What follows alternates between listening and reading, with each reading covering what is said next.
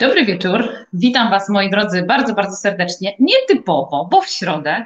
Jestem bardzo ciekawa, jak spędziliście dzisiejszy dzień. W Polsce już wprawdzie jesiennie, ale lasy nadal są niesamowicie kolorowe, przepiękne. My wybraliśmy się dzisiaj do lasu.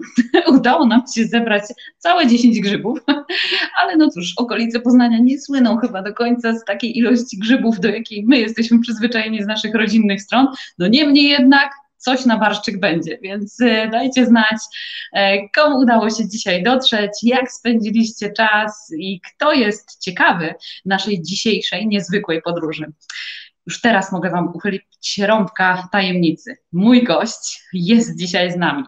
Doleciał na miejsce swojej destynacji, o czym z pewnością za momencik sam Wam opowie, ale zanim moi drodzy, to chciałabym bardzo serdecznie powitać tych, którzy są z nami po raz pierwszy. Witam w kolejnym cyklu live'ów z krańców świata, na których łączymy się z naszymi przyjaciółmi, którzy odważnie postanowili zamieszkać w innym kraju. Mój dzisiejszy gość, Aleksandra Kubik, to w ogóle niesamowicie odważna kobieta. Ja postanowiłam zadedykować listopadowe live'y właśnie takim niezwykłym kobietom, które podróżują, lądują w różnych niezwykłych, magicznych miejscach na krańcach świata i żyją pełnią życia. A o tym będziecie mogli się już za momencik przekonać, kiedy przedstawię Wam Ole e, i będziemy miały okazję porozmawiać o tym jakże niezwykłym kraju. Ola od ponad 6 lat mieszka w Arabii Saudyjskiej, wyobraźcie sobie, kraju, który jest ponad siedmiokrotnie większy od Polski.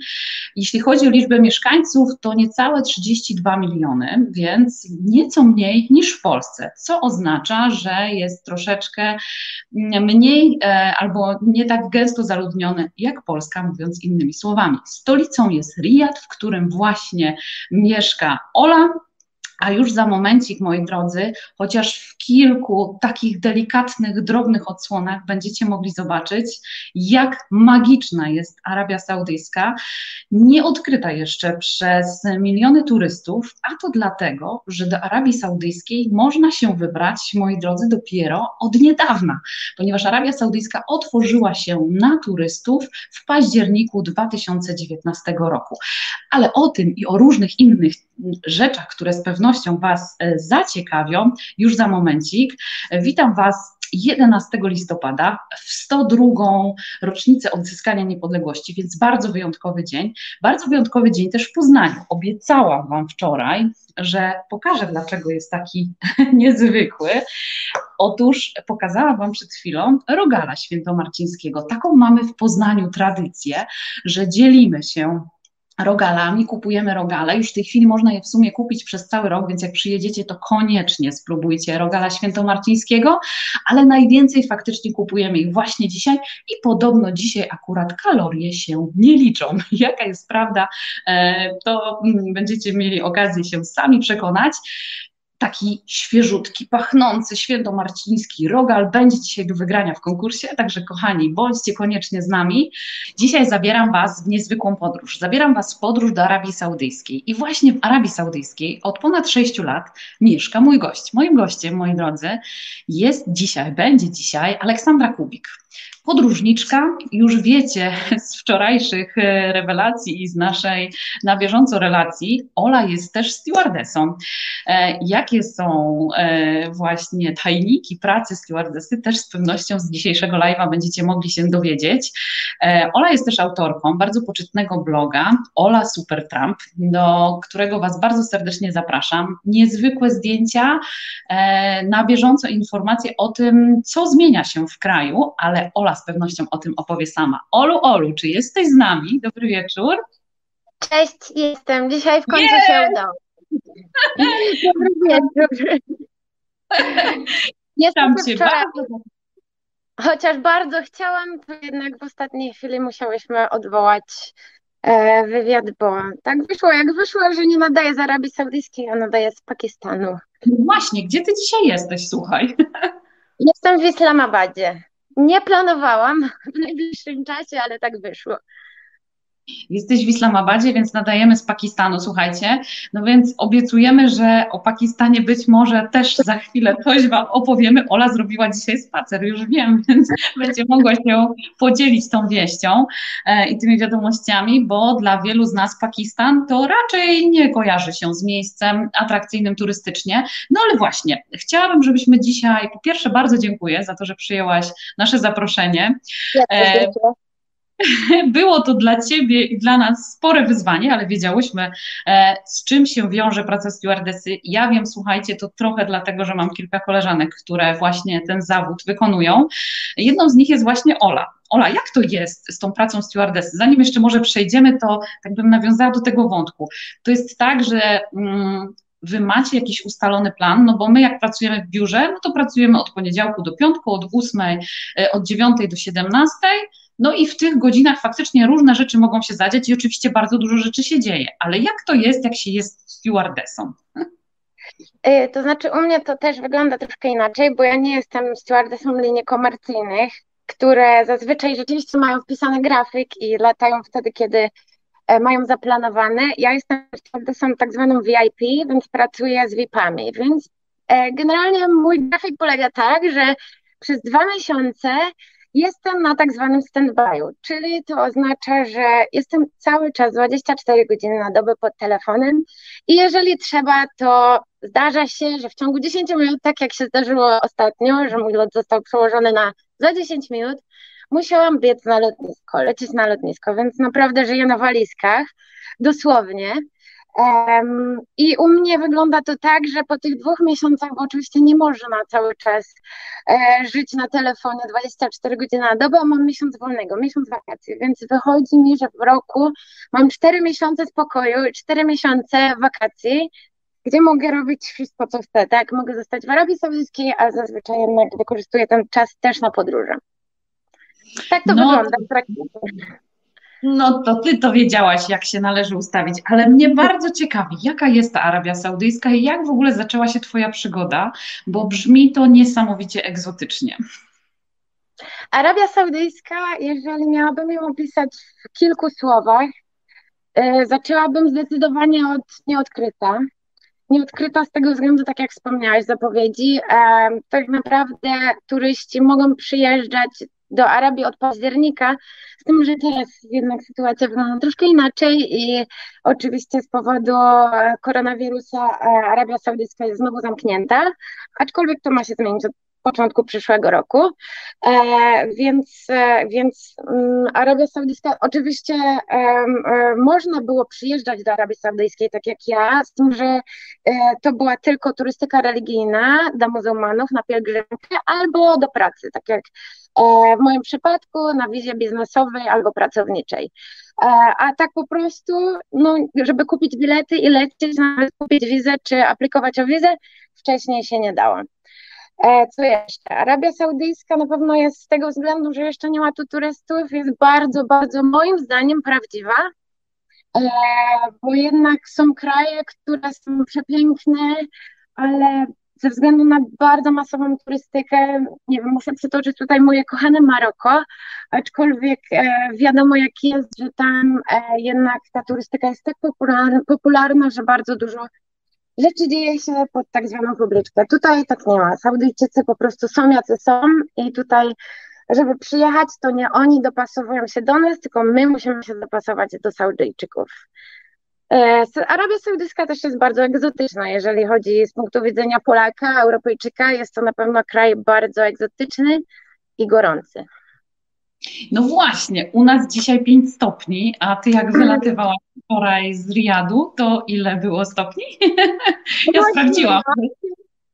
Było zimno, czyli tak około 30 stopni, może nawet 35, czyli to jest już taka bardzo fajna pogoda. Już można wyjść e, na słońce i nie, nie spalić się, że tak powiem. W, w lecie dochodzi do 50 stopni, około 50 stopni w mieście, a na pustyni może być nawet 60 stopni.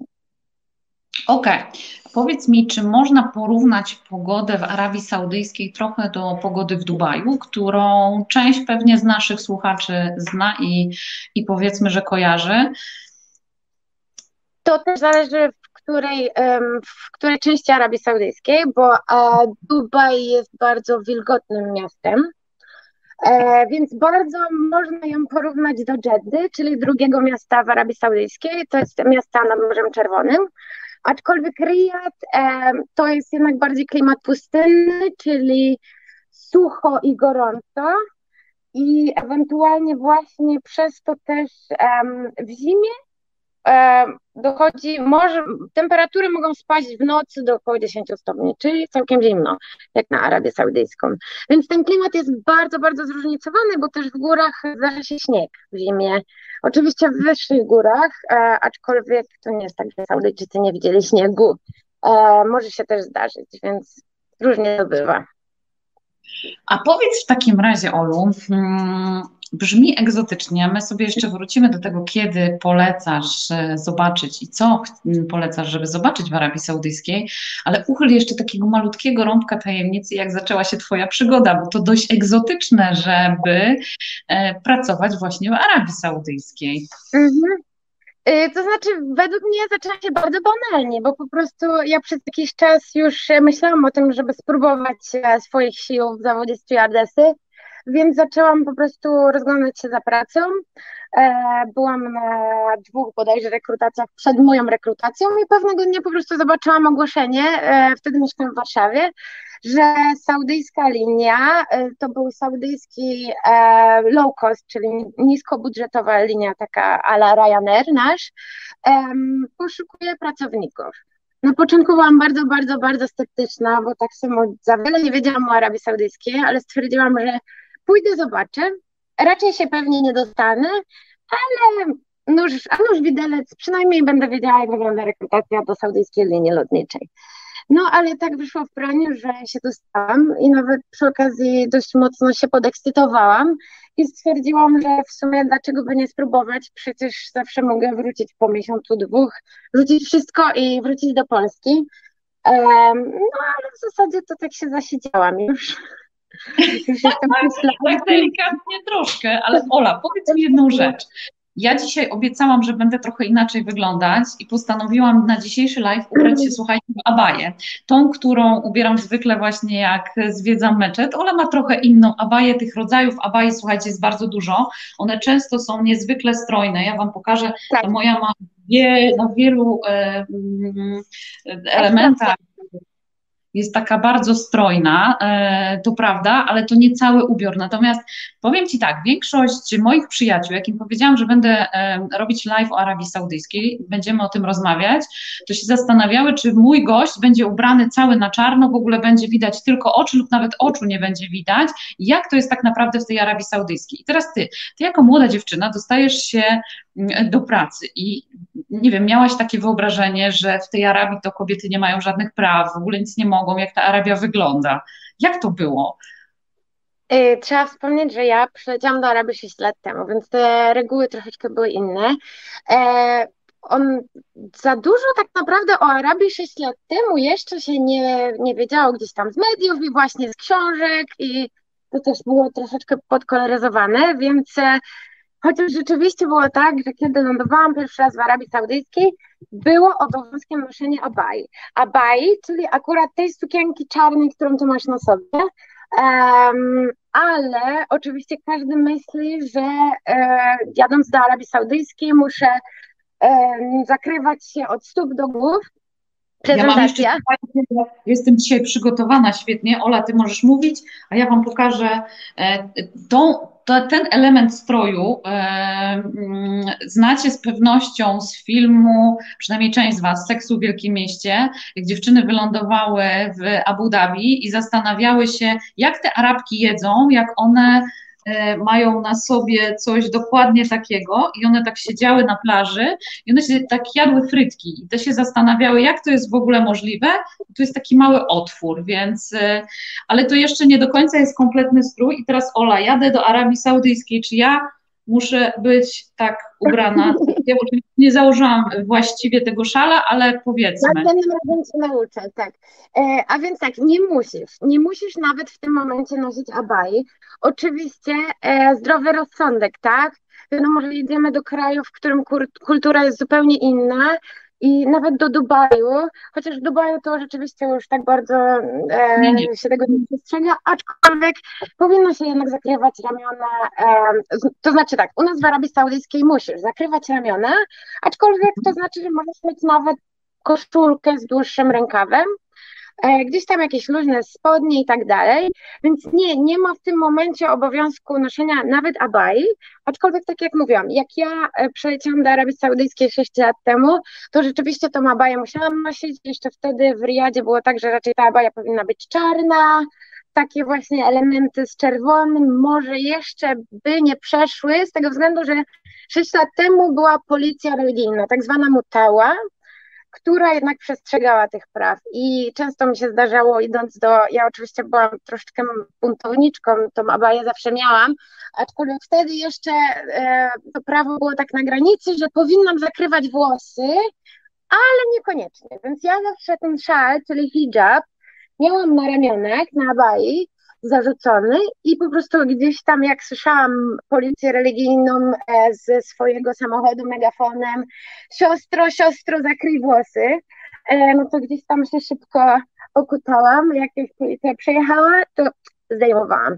Więc tak to wyglądało, nie ma wielkiego stresu, aczkolwiek rzeczywiście ta abaja musiała być noszona. Um, około no rok temu jechałaś, mogłaś jeździć samochodem, bo to jest też taka e, powtarzana bardzo często jak marta, mantra, że kobiety nie mają żadnych praw w Arabii Saudyjskiej, nawet nie mogą jeździć samochodem. Sześć lat temu nie mogłam jeździć samochodem. E, dwa lata temu prawo znowu się zmieniło. Tak jak mówię, Arabia Saudyjska naprawdę w ciągu sześciu lat, e, kiedy mieszkam, zmieniła się bardzo, bardzo, bardzo na plus oczywiście. E, I oczywiście teraz już może, kobiety mogą prowadzić samochód. Rzeczywiście to się zmieniło. No i jeżdżę samochodem.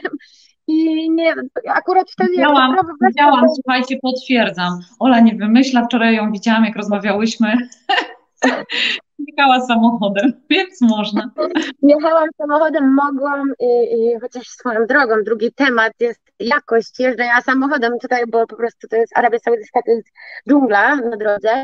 Um, aczkolwiek tak, możemy. Dużo rzeczy się zmieniło, nie tylko takich właśnie typu, że e, turyści już mogą przyjeżdżać, że możemy że możemy prowadzić samochód. Też zmieniło się trochę prawo w stosunku do samych Saudyjek, tak? E, mają prawo do głosu, mm, też prawo typu wcześniej było tak, że rzeczywiście nadal jest tak, że um, Saudyjka musi mieć swojego opiekuna, czyli tata, brat, um, rodzina i bez mhm. jego zgody często um, wielu rzeczy nie mogła zrobić, typu na przykład nie powinna sama mieszkać, oczywiście to prawo też się dało obejść, aczkolwiek teraz to prawo się zmienia, jeżeli chodzi w stosunku do Saudyjek.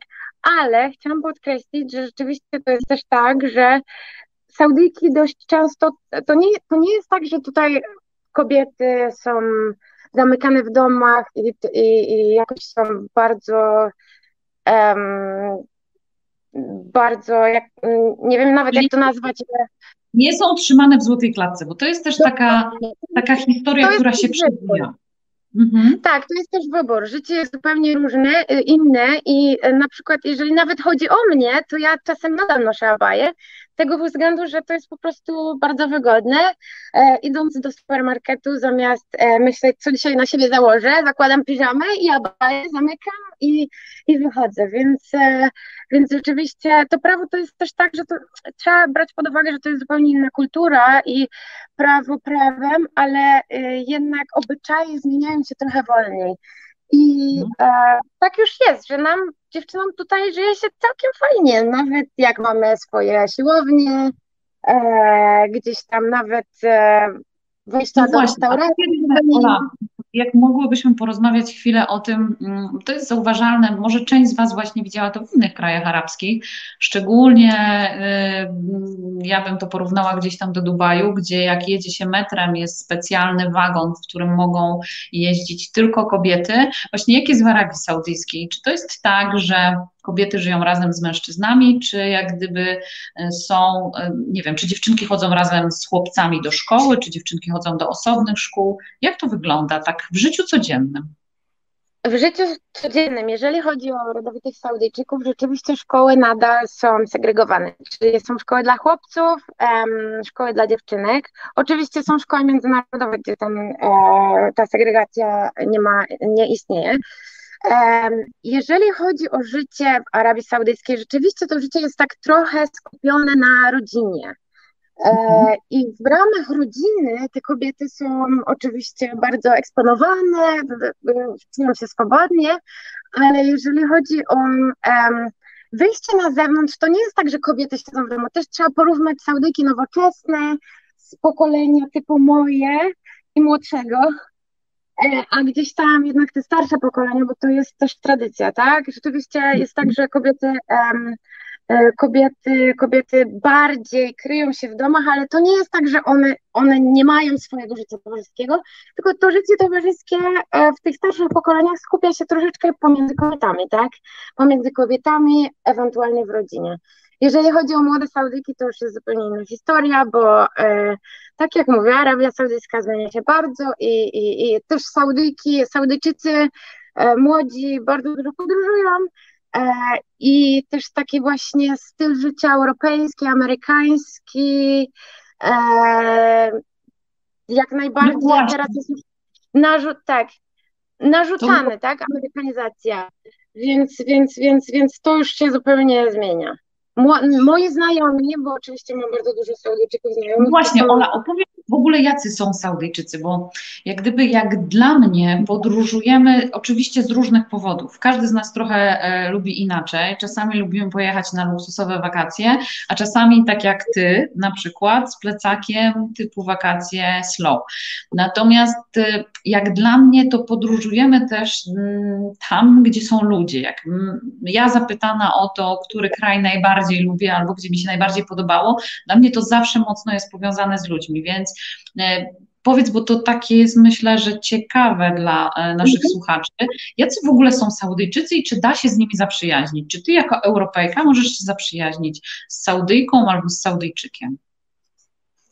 Tak, Saudyjczycy to są w ogóle bardzo wspaniali ludzie. Ja na przykład nie mam e, żadnych złych doświadczeń, jeżeli chodzi e, o Saudyjczyków.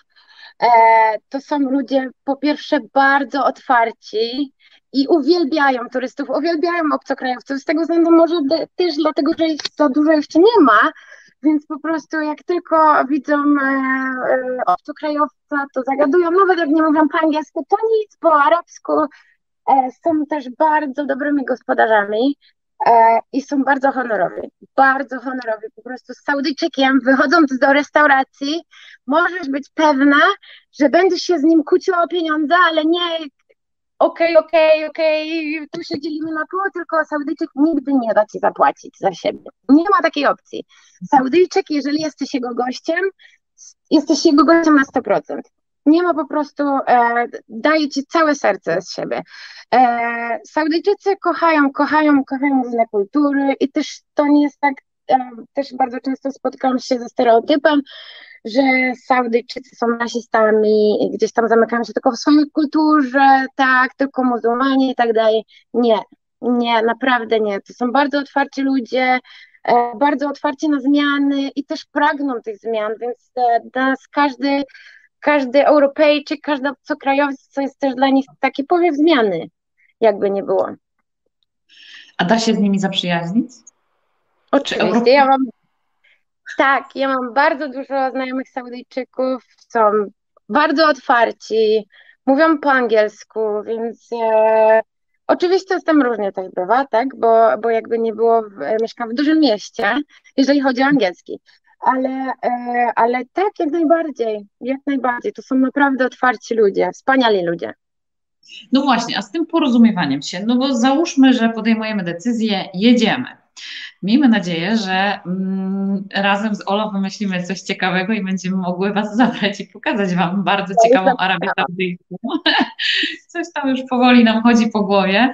E, powiem szczerze, że jeśli moi przyjaciele nurkowie nas słuchają, to nawet dla nas coś znalazłyśmy już ciekawego i dość e, mało znanego. E, natomiast zastanawiam się, dla kogo Ola jest Arabia Saudyjska i jak gdyby co możemy w Arabii Saudyjskiej zobaczyć. Bo myślę, że dwa miasta, to e, choćbyśmy nawet nie interesowali się kulturą arabską czy Arabią Saudyjską, Medi, e, Mekka, Medina to są znane nam miejsca. Natomiast pytanie, czy tam jest coś jeszcze i komu polecałabyś wyjazd właśnie do Arabii Saudyjskiej? Bo tak jak rozmawiałyśmy e, wcześniej, nie dla każdego jest to z pewnością kraj. Tak, Nawiązując do Mekki i Medyny jeszcze, zanim opowiem o całej Arabii, e, muszę wspomnieć, że e, Arabia Saudyjska otworzyła się na turystów, aczkolwiek Mekka i Medina to są miasta, do których wstęp mają tylko muzułmanie. E, tak, więc o tym trzeba pamiętać, że tak naprawdę Mekki i Mediny, jeżeli nie jesteśmy muzułmanami i nie jedziemy na pielgrzymkę, e, nie zwiedzimy. Aczkolwiek, do kogo jest Arabia Saudyjska? Um, moim zdaniem Arabia Saudyjska to jest idealny kraj dla kogoś, kto kocha aktywną turystykę. Jest tutaj tyle rzeczy do zrobienia, tyle nieodkrytych miejsc. Od, tak jak już wspomniałaś, nurkowania, czyli w ogóle całe, cała druga strona Czerwonego Morza nieodkryta, e, piękne rafy. E, jesteś nurkiem, to wiesz. Słyszałaś na pewno. E, spinaczki górskie, spinaczki skałkowe, rowery, e, no oczywiście tak offroad na pustyni, ale nie tylko na pustyni, gdzieś tam po dolinach, e, w ogóle dla ludzi, którzy kochają naturę, no i jakby nie było dla ludzi, którzy kochają kulturę Bliskiego Wschodu, bo tutaj mają ją taką surową, podaną na talerzu. E, także jeżeli mogłabym powiedzieć, to wydaje mi się, że w tym momencie jeszcze Arabia Saudyjska nie jest krajem dla kogoś, kto lubi podróżować jako właśnie backpacker, typu gdzieś tam niskobudżetowo i tak dalej. Z tego względu, że w Arabii Saudyjskiej jeszcze ta infrastruktura turystyczna jeszcze troszeczkę kuleje, bo dopiero się otworzyli na turystykę. Tak, nie ma hosteli. Um, Airbnb bardzo, bardzo, bardzo, bardzo podstawowe, że tak powiem. E, więc nie ma jeszcze komunikacji miejskiej jako takiej. Metro e, w Riyadzie będzie dokończone bodajże w następnym, w przyszłym roku, ale nie jestem pewna. E, więc cała komunikacja miejska w tym momencie nie istnieje. To są tylko taksówki, Ubery i tak dalej. Pomiędzy miastami, tylko to też jest duży kraj, więc to są tylko samoloty, więc to już się robi wtedy dość drogo, albo samochód. Więc ja bym w tym momencie oczywiście raczej raczej autostop nie jest tutaj popularny też, e, ze względu chociażby na temperatury. Ja bym nie próbowała. E, więc, więc, więc jak najbardziej stawiałabym na aktywną turystykę. Też Arabia Saudyjska w przeciągu kilku lat wydaje mi się, że będzie bardzo dobrym miejscem na turystykę luksusową, bo rzeczywiście powstaje miasto, które, które w tym momencie jeszcze praktycznie nie istnieje, aczkolwiek będzie budowane i do 2030 roku powinno być skończone. To będzie ogromny resort, który nazywa się Neon. E, I, i, I tam rzeczywiście planowo to będzie takie luksusowe, luksusowe miasto. E, typowy resort. Więc, więc, więc, e, więc czy w tej chwili e, jakby ktoś mm, planował mm, część swojej podróży do Arabii Saudyjskiej, na przykład na wypoczynek e, nad morzem, to czy są takie hotele, w których można się zatrzymać, czy są hotele all inclusive i czy na przykład można w ogóle wyjść na plażę i się poopalać? Mhm. E, to znaczy tak, typowych resortów jeszcze jest kilka, aczkolwiek nie są takie hotele all inclusive, jak mówimy tutaj na przykład o Egipcie i tak dalej.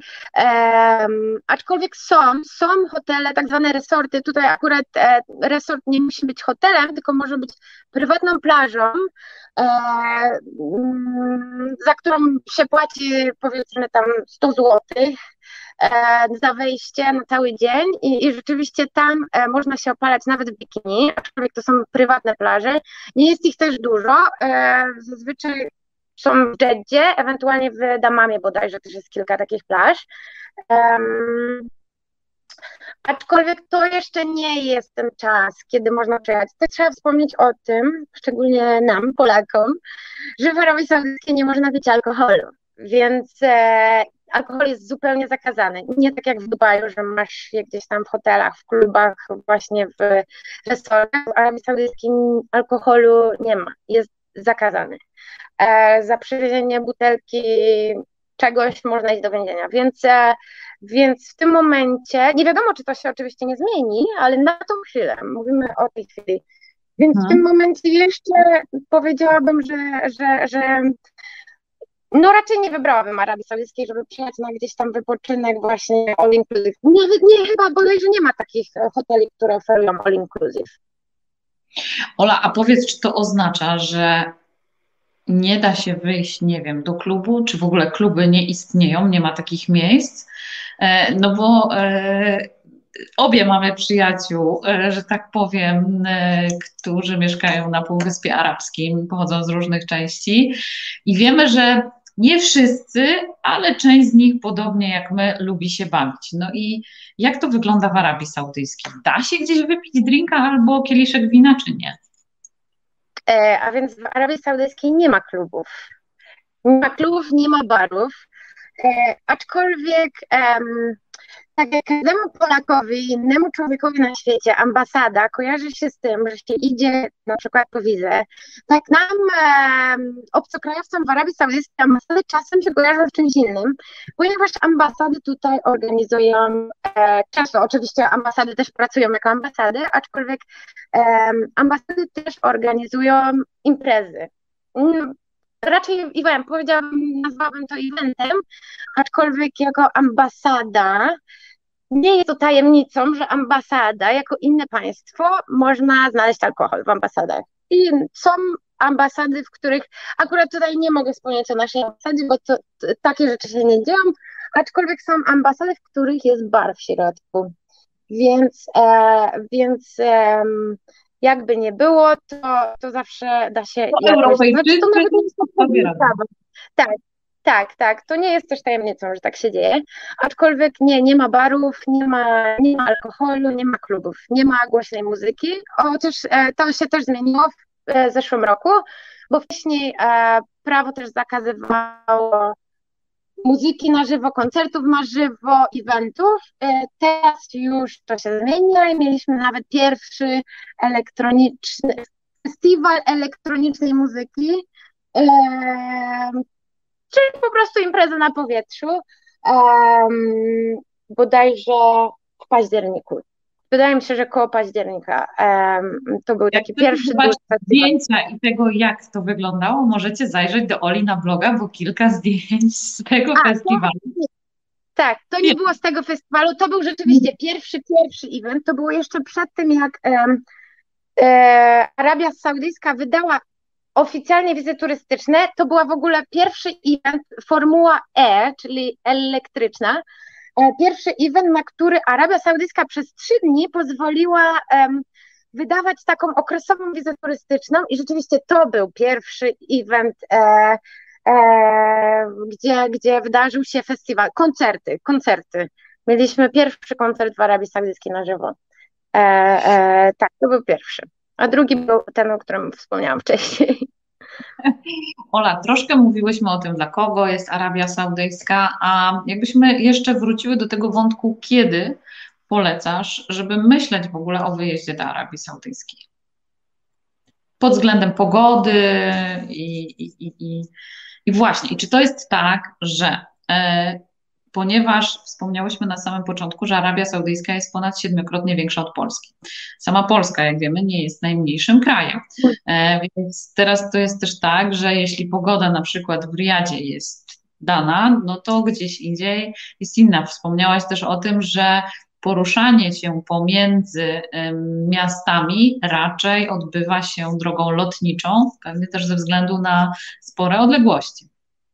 Tak, no to dokładnie. kiedy Kiedy? E, ja bym nie polecała przyjechać do Arabii w lato, nasze mhm. polskie lato, ponieważ tak jak mówiłam, e, temperatury dochodzą do 50-60 stopni. E, I z tego względu też na przykład, jeżeli przyjeżdżamy do Arabii Saudyjskiej, to pierwsza rzecz, która nam się kojarzy z Arabią Saudyjską, to jest pustynia, gdzie w lato na pustyni jest po prostu niebezpiecznie wyjechać. E, więc takie optymalne temperatury i optymalny czas, e, w którym w Arabii jest i tak gorąco dla nas, e, ale temperatury są znośne i można porobić dużo fajnej rzeczy i rzeczywiście aktywnie spędzić czas na powietrzu, to bym powiedziała, że tak właśnie od października, teraz już się zrobiło tak fajnie i do około marca. Czyli mhm. akurat idealnie dla nas Polaków, bo właśnie można przyjechać wtedy, kiedy jest u nas zimno i złapać trochę słońca. Dokładnie, okej, okay, super. No dobrze, a powiedz mi jeszcze jedną rzecz. Trochę rozmawiałyśmy o przemieszczaniu się, e, natomiast tak, samolotem albo można mhm. wynająć samochód i przemieszczać się samochodem, czy niekoniecznie? Tak, samochód to jest chyba druga taka popularna, e, popularny środek transportu w Arabii Saudyjskiej. Jakby nie było, to e, jeszcze tego duże, dużego wyboru nie mamy. Można wynająć, oczywiście paliwo jest ponad dwa razy tańsze niż w Polsce, więc nie wychodzi drogo. Z tym, że rzeczywiście te odległości są większe, więc trzeba liczyć, że na przykład jadąc z Riadu w góry, no to spędzimy tam powiedzmy 13 godzin w drodze, ale nam Polakom, my Polacy lubimy jechać do Chorwacji samochodem, więc e, no nie. nie ma większego problemu. E, tak, tak. Ja właśnie często, jeżeli to, to jest w zasadzie alternatywa, tak, dla podróżowania samolotem. Okej, okay, a teraz tak, zaplanowaliśmy sobie wyjazd, e, kupujemy bilet. Jak możemy się dostać do Arabii Saudyjskiej na chwilę obecną? Pomijając mhm. fakt, że politycznie raczej się nie dostaniemy, no to Ola, tak jak ty latasz do Polski, takie na twoje podpowiedzi. Na chwilę przedcovidową. E, więc e, nie ma do Arabii, z Arabii Saudyjskiej do Warszawy oczywiście nie ma bezpośredniego połączenia, bo nas Polaków jest niewiele. E, I, i, i, nie jest to popularny kierunek, więc ja zazwyczaj lecę albo Lufthansa, więc przez Frankfurt, albo e, Turkish Airlines przez Istanbul. To są naj, takie najlepsze połączenia, najczęstsze, najwygodniejsze. E, też ceny, jeżeli mam powiedzieć, jakie ceny, to takie standardowa, normalna cena biletów do Arabii Saudyjskiej to jest około 2,5 tysiąca złotych w dwie strony. Taka nie dużo, nie mało. Wiadomo, że w święta gdzieś tam e, w sezonie tak. mogą być droższe, można też złapać okazję, aczkolwiek około 2,5 tysiąca złotych to jest taka cena ok. okay. No dobra, zaczęłyśmy o cenach. Ja jeszcze wrócę za chwilę do innego wątku, mhm. który chciałam poruszyć. Chociaż nie, słuchaj, Ola, e, ponieważ nasi goście pewnie czekają na to, ja już pokazałam, co ja dzisiaj mam w prezencie. Oczywiście obiecuję, że wyślę Wam świeży, ale mam takiego rogala świętomarcińskiego, który mi tu przepięknie pachnie, więc bardzo miło mi się z Tobą rozmawia. Ola, zadaj pytanie konkursowe, a Was, moi drodzy, zachęcam bardzo serdecznie. Nie wiem, czy byliście już kiedyś w Arabii Saudyjskiej, czy wybieracie, czy myśleliście w ogóle o tym. My zaraz jeszcze sobie o kilku ciekawych wątkach porozmawiamy, ale chciałabym, żebyście się włączyli do rozmowy. Więc jeśli macie jakieś pytania, koniecznie zadajcie nam, proszę. Możecie też oczywiście później zadać Oli czy mi to pytanie, postaramy się na nie odpowiedzieć, ale jest szansa. Od tego jest live. Mamy naszego gościa, udało się, więc koniecznie zadajcie pytania, jeśli coś Was nurtuje, dręczy. A Olu, Ciebie zapraszam do zadania pytania konkursowego. E, Okej, okay, mam ściągawkę. A więc Sokolnictwo, sokolnictwo to bardzo ważna część kultury arabskiej. Sokoły na Bliskim Wschodzie darzone są wielkim szacunkiem i mają ogromną wartość. Ostatnio, czyli około 2-3 tygodnie temu, padł nowy rekord. Jak myślicie, ile kosztował najdroższy sokół świata?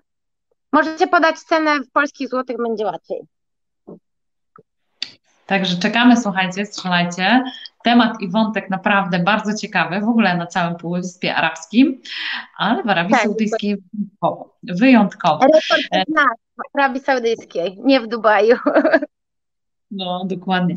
Ola, powiedz mi jedną rzecz, bo wspomniałaś o cenach biletów lotniczych. No dobra, to już wiemy mniej więcej, ile może nas kosztować bilet lotniczy. Wspomniałaś między wierszami o tym, że Arabia Saudyjska to nie do końca dobre miejsce dla backpackersów ze względu na infrastrukturę turystyczną.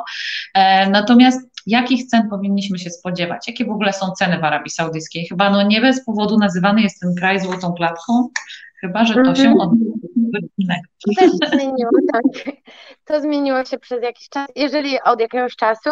Em, jeżeli mówimy o takich cenach jako turysta, to em, jeżeli chodzi o supermarkety, to bym powiedziała, że jest nieco drożej niż w Polsce, Mhm. ale te ceny to nie są aż tak bardzo powalające, żeby, żeby to też zależy jakie produkty, bo też sporo rzeczy jest tańszych, e, tańszych u nas e, w Arabii Saudyjskiej, u nas w Arabii Saudyjskiej, niż u nas w Polsce. E, więc to, to powiedziałabym, że na podobnym poziomie. Jeżeli chodzi o jedzenie w restauracjach, powiedziałabym, że jest nieco droższe e, od polskich. E, hotele. Tutaj w Polsce jednak te ceny są bardziej zróżnicowane, że mamy po prostu więcej poziomów, tak?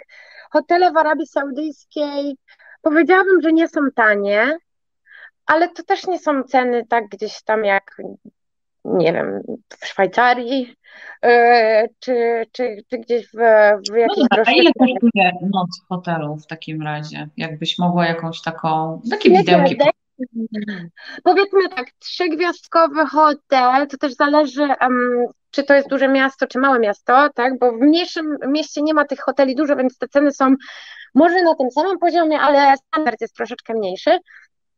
Powiedzmy, że można znaleźć za około 200 zł hotel trzygwiazdkowy, e, 200-300 zł za noc.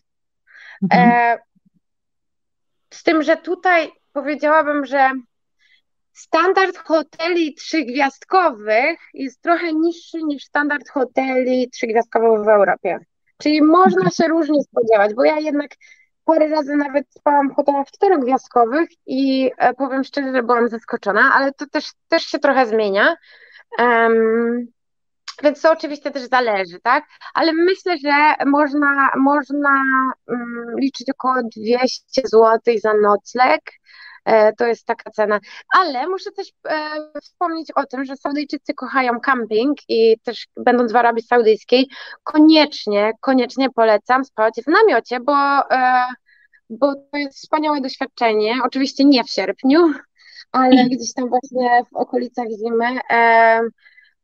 W ogóle takie, tutaj, tutaj się tak żyje, to chyba na całym Półwyspie Arabskim ten camping takie e, gdzieś tam, e, nawet nie, sam camping nawet nie chodzi o spanie w namiocie, tylko po prostu rozpalenie sobie ogniska, e, gdzieś tam nawet jak już wcześniej rozmawialiśmy za nią, niekoniecznie to na środku pustyni.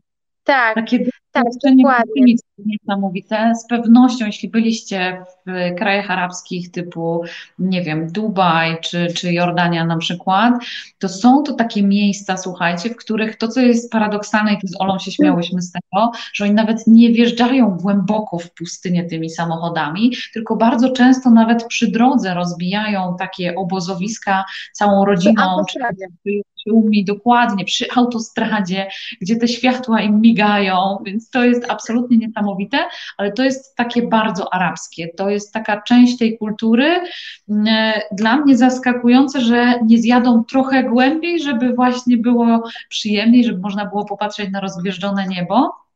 E, Ale faktycznie to doświadczenie pustyni jest takim ważnym elementem, o którym pamiętajcie, jeśli w ogóle wybierzecie się do jakiegokolwiek kraju na Półwyspie Arabskim, żeby tego skosztować i spróbować, bo jest to e, magiczne. Ola, a czy samotna kobieta jest w stanie wynająć pokój w Arabii Saudyjskiej, w sensie w Tak. hotelu?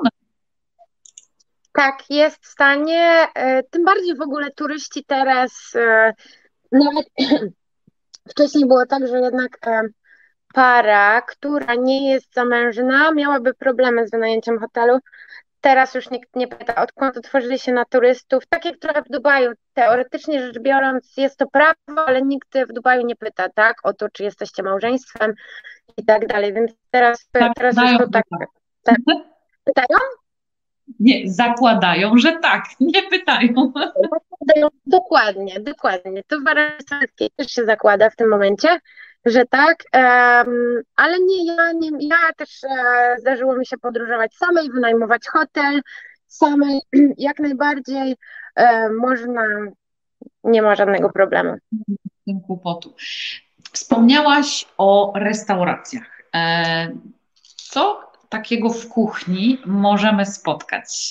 Właśnie co możemy zjeść? Jadąc do Arabii Saudyjskiej, już wiemy mniej więcej, że mm, no, ta baza nie jest jakaś bardzo rozbudowana, więcej jest pewnie hoteli pięciogwiazdkowych niż właśnie takich trzygwiazdkowych, e, ponieważ to jest tak, że mm, Saudyjczycy lubią luksus, bo tak są kojarzeni.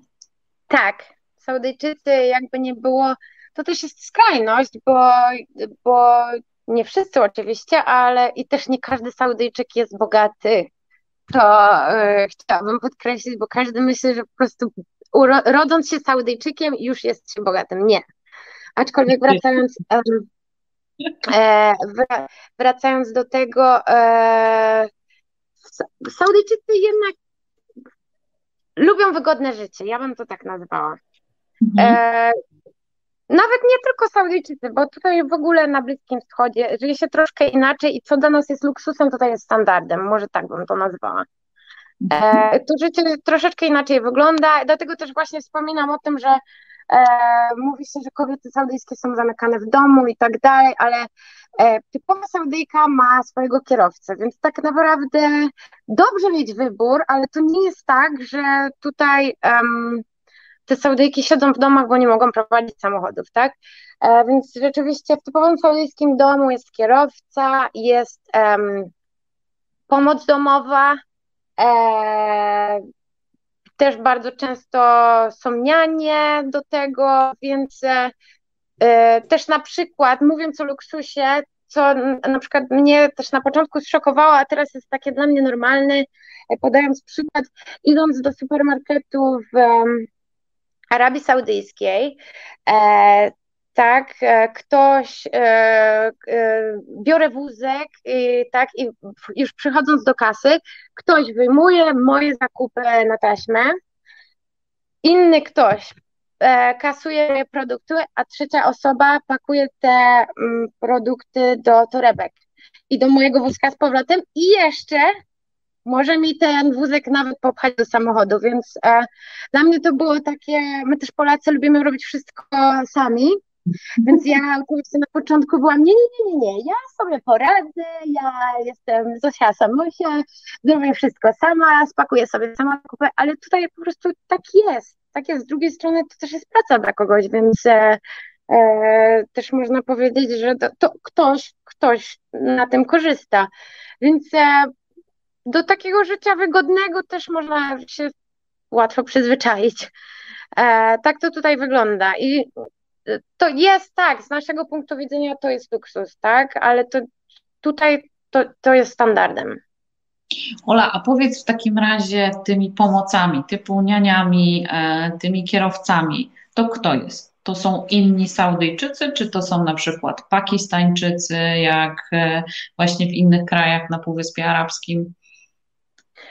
tak, zazwyczaj to są inne narodowości. Jeżeli chodzi o nianie, pomoce domowe, to mogą to być zazwyczaj, zazwyczaj są to Filipinki.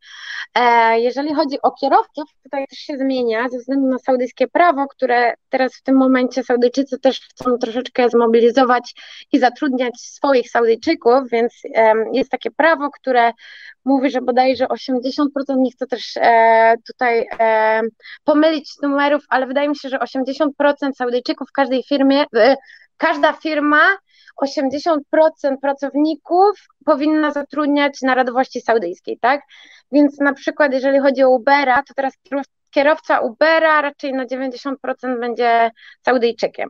Aczkolwiek tak, prywatny kierowca to zazwyczaj jest albo Hindus, albo Filipin, Filipińczyk, a niania, tak jak wspomniałam, e, albo Filipinka, albo ewentualnie też zdarza się Etiopia. Tak, tak. To jest też popularne na Bliskim Wschodzie. Okej, okay. no dobrze, a teraz tak, wsiadasz do takiego Ubera, no bo jeśli nie masz swojego samochodu, wsiadasz do Ubera, jedziesz gdzieś. W jakim języku e, ty się dogadujesz i e, jak my jako turyści, z czym powinniśmy przyjechać? Czy musi to być koniecznie arabski? W Uberze akurat jest inaczej, bo mój arabski jest podstawowy bardzo i w Uberze się dogadam. Aczkolwiek e, w mieście Można się raczej dogadać po angielsku, też nie wszędzie, um, aczkolwiek e, raczej nie ma z tym problemu.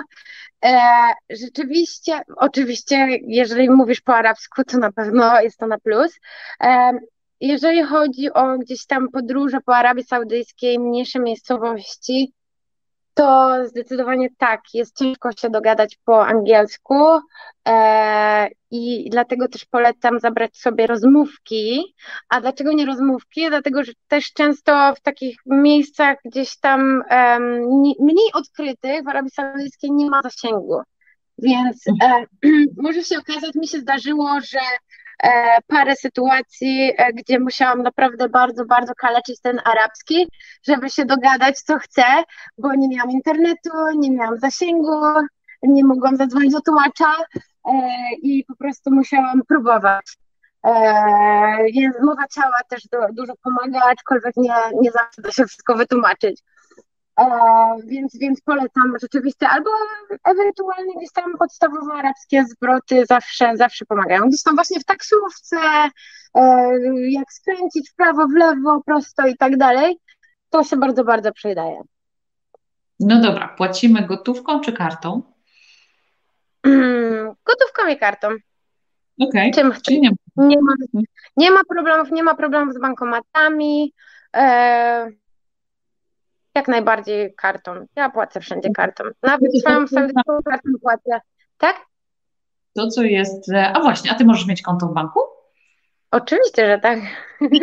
Natomiast Oczywiście, że mogę mieć konto w banku. Mogę sobie założyć, jestem e, niezależną kobietą. E, więc e, tak, tak, mogę mieć konto w banku, mogę podróżować, sama nie potrzebuję zgody. E, sponsor, sponsor to jest firma, tak, to na to się mówi mo, mojego pracodawcy. Nie potrzebuję zgody mojego pracodawcy, nie potrzebuję zgody nikogo na podróże. To jest tak, że jak wychodzisz za mąż, to wtedy twoim opiekunem jest mąż, czy nadal pracodawca, jeśli jesteś Europejką? E, jeżeli jestem Europejką, to bodajże, bo tutaj jest karta rezydenta i w tej karcie rezydenta, jeżeli um, ja jestem zatrudniona gdzieś, to nadal moim opiekunem jest e, pracodawca. Okay. Ale jeżeli tak, e, jestem, jestem żoną tylko i nie pracuję, no to rzeczywiście wtedy mąż jest naszym opiekunem. Okej, okay. no dobra. Prawnym. To ciekawe, czyli trzeba być cały czas na bieżąco, słuchajcie, ze zmieniającymi się przepisami. E, rozumiem, że jest jakiś portal, na którym można czytać, co się zmienia i, i, jak to wygląda, no w jaki sposób można się o tym dowiedzieć, a czy te portale są tylko po arabsku, czy są też takie właśnie po angielsku z tymi e, e wszystkimi informacjami? Jak ty się tego dowiadujesz? Bo w trakcie e, trwania naszej rozmowy mam wrażenie, że to prawo się dość dynamicznie zmienia, szczególnie w ostatnich paru latach. I jak tu być na bieżąco? Tak, jeżeli chodzi o samo prawo saudyjskie, jeżeli mówimy nie o turystyce, bo turystyka oczywiście jest strona e, po angielsku też e, na temat jak, jak ubiegać się o wizę i tak dalej. Jeżeli chodzi o prawo saudyjskie, to ja akurat mam łatwo, bo mój mąż jest prawnikiem, więc ja po prostu pytam męża albo mam nowości. Aczkolwiek rzeczywiście tutaj z tym prawem jest tak, że o zmianach dowiadujemy się bardziej z gazet, bo to też okay. nie wiem, no pewnie jest jakiś dziennik ustaw, ale szczerze mówiąc, musiałabym, musiałabym się zapytać. Najlepiej koniec języka za prawnika. Zapytać prawnika. Też prawnika.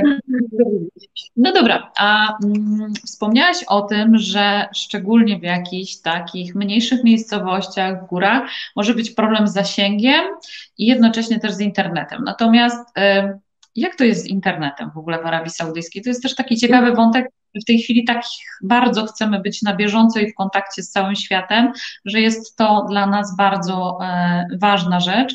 Więc jak to wygląda w Arabii? Są połączenia, które są szyfrowane, bo na przykład w Dubaju ciężko zrobić takie połączenie, w którym się mhm. zobaczymy. Nie, nie, mówię o takim live, ale na przykład, nie wiem, na WhatsAppie nie da się zadzwonić tak, żeby, żeby kogoś było widać, taką wideokonferencję. Jak w Arabii Saudyjskiej? E, jeżeli chodzi o Arabię Saudyjską i wspomniałaś WhatsApp, to rzeczywiście na WhatsAppie nie można dzwonić.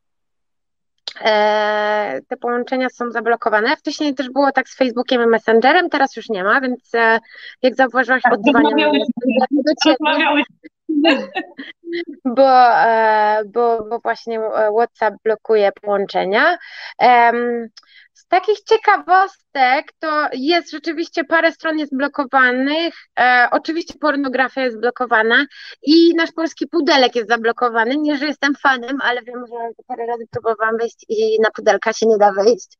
E, więc e, akurat o pudelku to nie wiem dlaczego. E, więc jest kilka stron zablokowanych, aczkolwiek raczej, raczej, raczej rzadko się to zdarza. No, tylko tyle właśnie, że trzeba pamiętać o WhatsAppie. Ale Dobra, wideo jak najbardziej. A teraz tak, ten internet jest na przykład, jak jesteśmy w hotelu, on jest takim Wi-Fi, czy trzeba mieć lokalną kartę? E, jest w hotelach, w każdych hotelach, znaczy w większości w hoteli, domyślam mhm. się, so, jest Wi-Fi aczkolwiek też można sobie kupić lokalną kartę, to chyba nie jest, nie, nie, wydaje mi się, że tak, że można kupić na paszport też, bo tak, e, tutaj są trochę inne, e, są, jest, u nas chyba w Polsce też tak jest, że trzeba już teraz kupuje się nawet telefon na kartę, trzeba chyba mieć dowód osobisty, tak. więc tutaj bodajże na paszport też się kupi saudyjską kartę i w sumie tak jak w każdym kraju, w zasadzie się to nawet opłaca na jeden miesiąc, jeśli gdzieś bym przyjechała, to bodajże e, tak, te, te ceny nie są, może są trochę droższe niż w Polsce, ale polecam sobie kupić kartę i nawet już na lotnisku i, e, i po prostu e, korzystać tak z, ze swojego internetu, bo rzeczywiście w każdej restauracji jest to Wi-Fi, ale jest łatwiej, jeżeli, jeżeli nawet chodzi o Ubera, bo tak jakby nie było tutaj tylko tak się można poruszać, więc polecam kupić kartę. Okej. Okay. E, słuchaj, proponuję, żebyśmy sprawdziły, jak nasi widzowie typowali odpowiedź na Twoje pytanie. Przypomnijmy jeszcze raz pytanie i sprawdzamy, jakie odpowiedzi padły na pytanie. Więc, Olciu, jeszcze raz przypomnij proszę pytanie konkursowe. E, Okej, okay. a więc sokolnictwo, czyli sokoły, to bardzo ważna część kultury arabskiej. E, sokoły są bardzo popularne i bardzo cenione. E, I ostatnio w październiku padł nowy rekord na cenę sokoła, za jednego sokoła. E, pytałam, jaka była, jak myślicie, jak, jaka jest rekordowa cena jednego so, sprzedaży jednego sokoła? Diana pisze 50 tysięcy złotych. Magda pisze 80 tysięcy. Ania pisze 60, Anita, przepraszam, 65 tysięcy. Mm, Szymek pisze 650 tysięcy. Mały, niezły rozstrzał. Klaudia pisze 610, 688 polskich złotych, czyli 160 tysięcy dolarów. Wow, jak precyzyjnie. Diana pisze 610 tysięcy złotych i Beatka pisze 500 tysięcy dolarów. Basia pisze ćwierć miliona dolarów. Hu, hu, hu. Ty spamiętujesz oczywiście. No dobra, to w takim razie słuchaj, rozwiejmy tę wątpliwość bo to jest bardzo ciekawe, to jest zaskakujące, jakie niesamowite ceny osiągają właśnie te takie, które są tak ważne w świecie arabskim. E, czy twoi pasażerowie też podróżują ze swoimi ulubionymi pupilami? E, zdarza mi się mieć zwierzęta na pokładzie, tak. Zdarza mi się mieć papug, nie, chyba już, nawet chyba mieliśmy kiedyś w mojej poprzedniej firmie, tylko że w cargo tygrysa ale zdarza się mieć papugi, psy oczywiście, ale to, to rzadko raczej, ale, ale tak, nie mam. Moi ulubieni pasażerowie. Wracając do pytania konkursowego, widzę, że niektórzy odrobili pracę domową i sprawdzili w Google. E, Google. E, więc tak, rekordowa cena, jaka padła, to było 170 tysięcy dolarów na aukcji bodajże 14 października, e, więc przeliczeniu na polskie złotówki to będzie tak około 650 tysięcy, więc chyba Szymek wpadł na to. Tak. Szymek, wow, ale cel. tak. Super. E, więc temat super. takiego fajnego mieszkania w Warszawie. No, Szymek, e, zapraszam oczywiście do kontaktu z nami, żebym wiedziała, gdzie ci takiego świeżutkiego rogala, którego e, kupię świeżo przed wysłaniem i wyślę do ciebie, żeby mógł spróbować. Nie wiem, czy kiedyś próbowałeś, koniecznie daj znać. E, Ola, powiedz mi jeszcze e, taką rzecz. Zastanawiam się, pisze Kasia. O, ja mam pytanie dotyczące wizy turystycznej. Jaki okres po 90 dniach spędzonych w Arabii Saudyjskiej trzeba spędzić poza granicami kraju, żeby wrócić do Arabii? Czy wystarczy zrobić exit z kraju, wylecieć na przykład do Dubaju lub do innego kraju i wrócić na przykład kilka dni później z powrotem do Arabii? Czy jest jakiś okres minimalny, który musi zostać spełniony, aby ponownie wrócić do Arabii?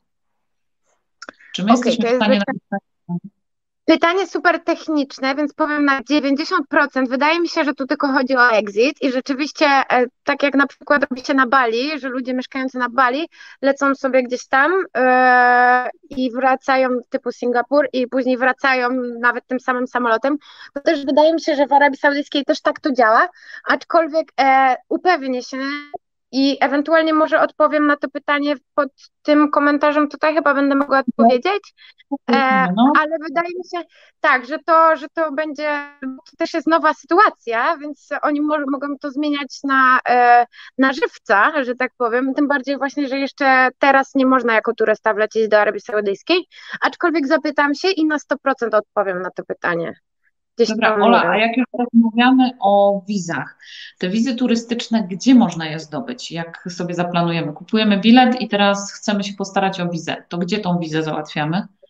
E, Jeżeli chodzi o Polaków, tak, mówimy o, po, e, tutaj o Polakach, e, to mamy wizę teraz już, jest wiza po przyjeździe, są bodajże, tak na lotniskach są specjalne maszyny, gdzie możemy sobie ją kupić, kosztuje bodajże 4, 400, czte- około 440 zł, bo 440 saudyjskich riali, jeden do jednego, więc, e, Tak, więc to, jest ważna informacja, nie wiem, czy wyłapaliście, natomiast to y, nam też będzie łatwiej, bo jest mniej więcej jeden do jednego, jeśli chodzi o lokalną walutę w Arabii Tak. Saudyjskiej, więc idziecie do sklepu nie trzeba nic przeliczać. Tak, dokładnie, dokładnie. Jest mniej więcej podobnie, więc ja mam łatwo. Tak, aczkolwiek też z tego, z tego co wiem, dla bezpieczeństwa ja zawsze lubię dmuchać na zimny i wiem, że też o taką wizę można się starać online przed przyjazdem, więc, e, Okej? e, więc można to zrobić. Tak, bodajże strona mm, e, visitsaudi.com. E, Jeżeli nie przez tą samą stronę się aplikuje o wizę, to tam są na pewno informacje, które przenoszą do, e, do konkretnej platformy No wizowej. wkleimy, Ola, co? Możemy tak zrobić, że pod live'em wkleimy po prostu informację, gdzie można taką wizę online'owo zdobyć? Tak, jeżeli w ogóle chodzi o e, turystyczne informacje, to oprócz mojego bloga i e, osobistego to pytania, e, to można rzeczywiście ta strona Visit Saudi, to są najświętsze, najświeższe informacje i to są tak, to jest taka oficjalna strona turystyczna saudyjska, więc polecam, polecam. Nawet chyba bodajże z tego co wiem, jest tam e, artykuł, jak się ubrać, co można, a co nie można, jeżeli o, chodzi o ubiór, em, więc, więc wa- warto sobie prześledzić e, przed Przed wylotem, przed Dokładnie. przyjazdem. No, e, chciałabym Cię jeszcze, Olu, zapytać e, tak naprawdę o trzy rzeczy. Po pierwsze, jak już zaplanujemy, już wiemy jak wizę, ile ona kosztuje, jak, jak można się o nią starać, co zabrać do walizki, jak się przygotować Mhm. i czy Arabia Saudyjska jest bezpiecznym krajem e, w Twojej ocenie już tej perspektywy sześciu lat, jak, jak na nią patrzysz? E, A podróżujesz też po świecie, więc w związku z tym wiesz, o jaki rodzaj bezpieczeństwa mi chodzi. Dokładnie. E, moim zdaniem Arabia Saudyjska jest bezpiecznym krajem, ale w każdym kraju trzeba zachować zdrowy rozsądek, tak? Em, więc e, Saudyjczycy, jeżeli chodzi w ogóle o rodzaj bezpieczeństwa typu kradzieże, spokojnie. Ja chyba nawet zdarzę, znaczy ja zazwyczaj nawet mojego samochodu nie zamykam. Mam nadzieję, że moi rodzice nie słyszą. E, ale e, Arabia Saudyjska jest bardzo bezpiecznym krajem pod tym względem. Jeżeli chodzi o e, bezpieczeństwo podróżowania, też bym powiedziała, że dopóki gdzieś tam nie, dojeżdżamy do granicy jemeńskiej i tak dalej, ale to są skrajne oczywiście przypadki, to nie, to Arabia Saudyjska jest bardzo, bardzo, bardzo bezpiecznym krajem.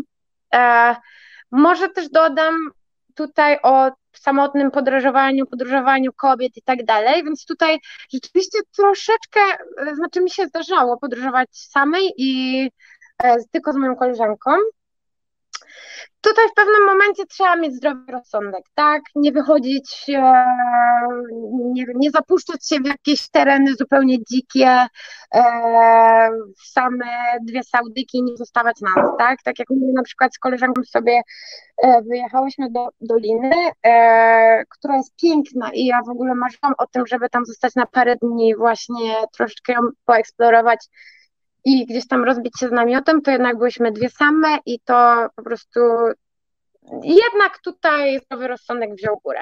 Ale tak, jeżeli chodzi o, to, to jest wszędzie, tak? Jeżeli chodzi o kraje, nie wiem, Azja i tak dalej, też trzeba o tym pamiętać i też trzeba, nawet w Polsce trzeba, tak, e, trzeba mieć zawsze oczy z tyłu głowy. Um, więc e, generalnie powiedziałabym, że Arabia Saudyjska jest bardzo bezpiecznym krajem.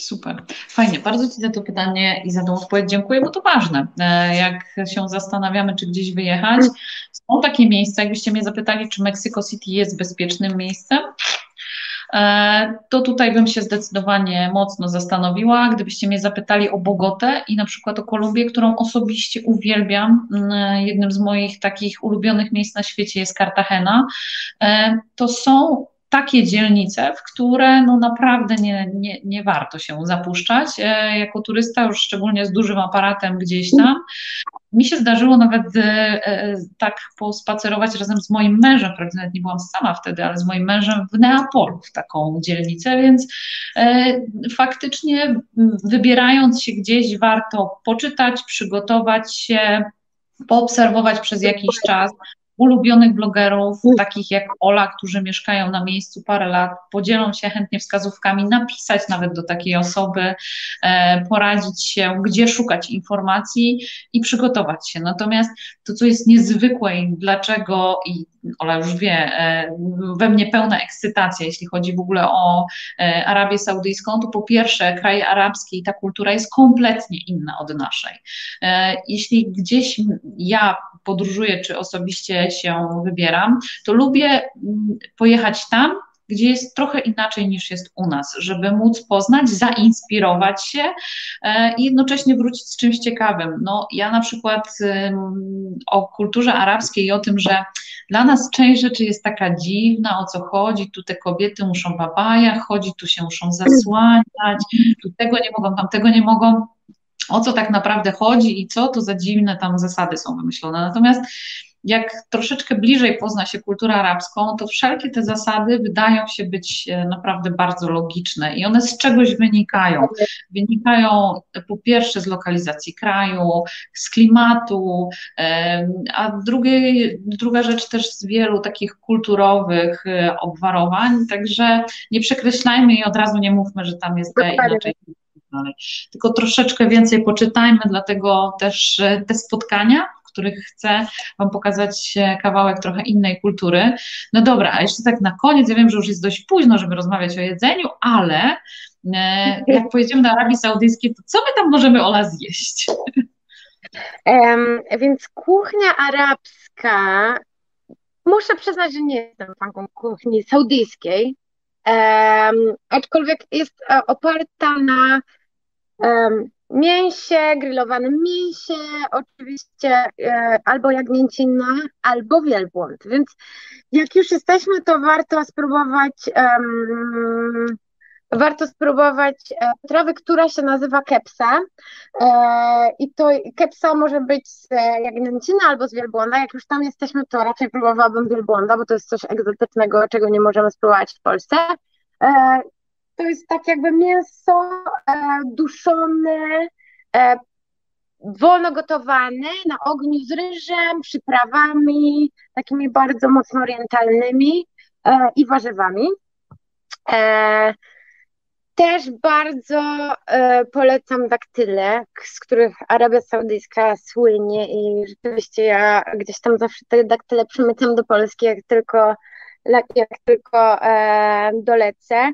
E, z moich ulubionych rzeczy, ja na przykład nie jestem fanką kawy, samej w sobie kawy, aczkolwiek uwielbiam arabską kawę, ale to też jest um, zupełnie inny smak i zupełnie inny wygląd, bo kawa e, arabska jest żółta, e, pachnie kardamonem i też nie jest dla wszystkich, e, nie każdemu smakuje, ale ja, e, ja uwielbiam. E, też jeżeli chodzi o Arabię Saudyjską, to ta kuchnia nie powiedziałabym, że jest tak bardzo, bardzo bogata, jak powiedzmy kuchnia japońska, tajska i tak dalej. Więc w samej Arabii Saudyjskiej jest bardzo dużo e, dobrych restauracji, na przykład indyjskich, tak, hinduskich, indyjskich, e, ponieważ po prostu jest bardzo tutaj duża społeczność Hindusów. E, I te potrawy są świetne. Też sama Arabia Saudyjska bardzo często e, pożycza e, sobie te potrawy i robi też swoje własne wersje, typu kurczak biryani, który jest oryginalnie pochodzi właściwie też z Pakistanu i Indii, ale w Arabii Saudyjskiej też jest pyszne, więc też polecam. Dużo deserów, arabskie słodycze, które też generalnie pochodzą, na przykład baklawa, która pochodzi e, z Turcji, a, aczkolwiek ma, Arabia Saudyjska ma swoją wersję, tak, Arabic Sweets, e, które są dość mocno podobne e, i które warto spróbować. Super. Bardzo serdecznie Ci dziękuję, Olu, za te wszystkie cenne wskazówki. Było ich tyle, że jak ktoś się zastanawiał albo wahał, czy jest to miejsce, które chciałby zobaczyć, poeksplorować, to myślę, że po naszej dzisiejszej rozmowie wiele wątpliwości, czy rzeczy, które były e, w głowach naszych e, i naszych widzów, e, z pewnością się rozjaśniły. Także bardzo Ci dziękuję za tą garść niesamowitych informacji. Ja jestem oczywiście wielką fanką e, Twojego bloga, więc ja tam chętnie zaglądam. Robisz przepiękne zdjęcia, więc jak lubicie ładne zdjęcia i garść naprawdę wiarygodnych informacji ze sprawdzonego źródła, to bardzo, bardzo serdecznie Was zapraszam na to, żebyście e, też zaglądali. Więc moi drodzy, mm, Olu, bardzo, bardzo serdecznie dziękuję Ci za tą rozmowę. Ja wiem, bo my już kilkakrotnie e, przeprowadzałyśmy długie rozmowy, więc my mogłybyśmy tak dzisiaj długo, ale pamiętajcie, że tak, jak pojedziecie do Arabii Saudyjskiej, dwie godziny różnicy czasu, a Ola ma dzisiaj cztery, bo jest w Pakistanie, więc e, ty już masz w ogóle środek nocy albo bardziej prawie już dzień. No tak, ty po prostu nieźle masz ten zegar swój biologiczny e, przystosowany do fantastycznych świetnie sobie, że się w tym odnajdujesz, jeszcze masz radość życia, dzielisz się swoją pasją do podróżowania. E, I słuchajcie, to ważne, żeby wiedzieć, że podróżowanie samolotami, e, nawet w obliczu tego, z czym na całym świecie się mierzymy, jest bezpieczne. E, wielokrotnie o tym z Olą rozmawiałyśmy, także my miejmy nadzieję, że tak powiem, że wytrzymamy w tym reżimie, więc będziemy zachowywać dystans, będziemy nosić maseczki i dezynfekować ręce i już wkrótce e, poradzimy sobie e, z tym, co dotknęło cały świat, bardzo mocno nas zaskoczyło. Bardzo dziękuję Wam za to, że byliście dzisiaj z nami. E, jeszcze raz obie przepraszamy za to, że nie mogłyśmy się spotkać wczoraj, ale dziękuję, że, że byliście dzisiaj. No tak jak widzicie, każda praca jest zaskakująca. Ja już Oli mówiłam, że praca w turystyce jest taka, że jedyna pewna rzecz to jest zmiana, więc w związku z tym e, trzeba się na to przygotować i trzeba mieć otwartą głowę, ale przynajmniej zobaczyliście też, na czym polega praca stewardessy w VIP-owskich liniach lotniczych, moi drodzy. I to tak z pierwszej ręki byliście częścią, świadkami e, tej całej sytuacji. Olu, jeszcze raz bardzo serdecznie Ci dziękuję. Ja zapraszam Was na kolejny live.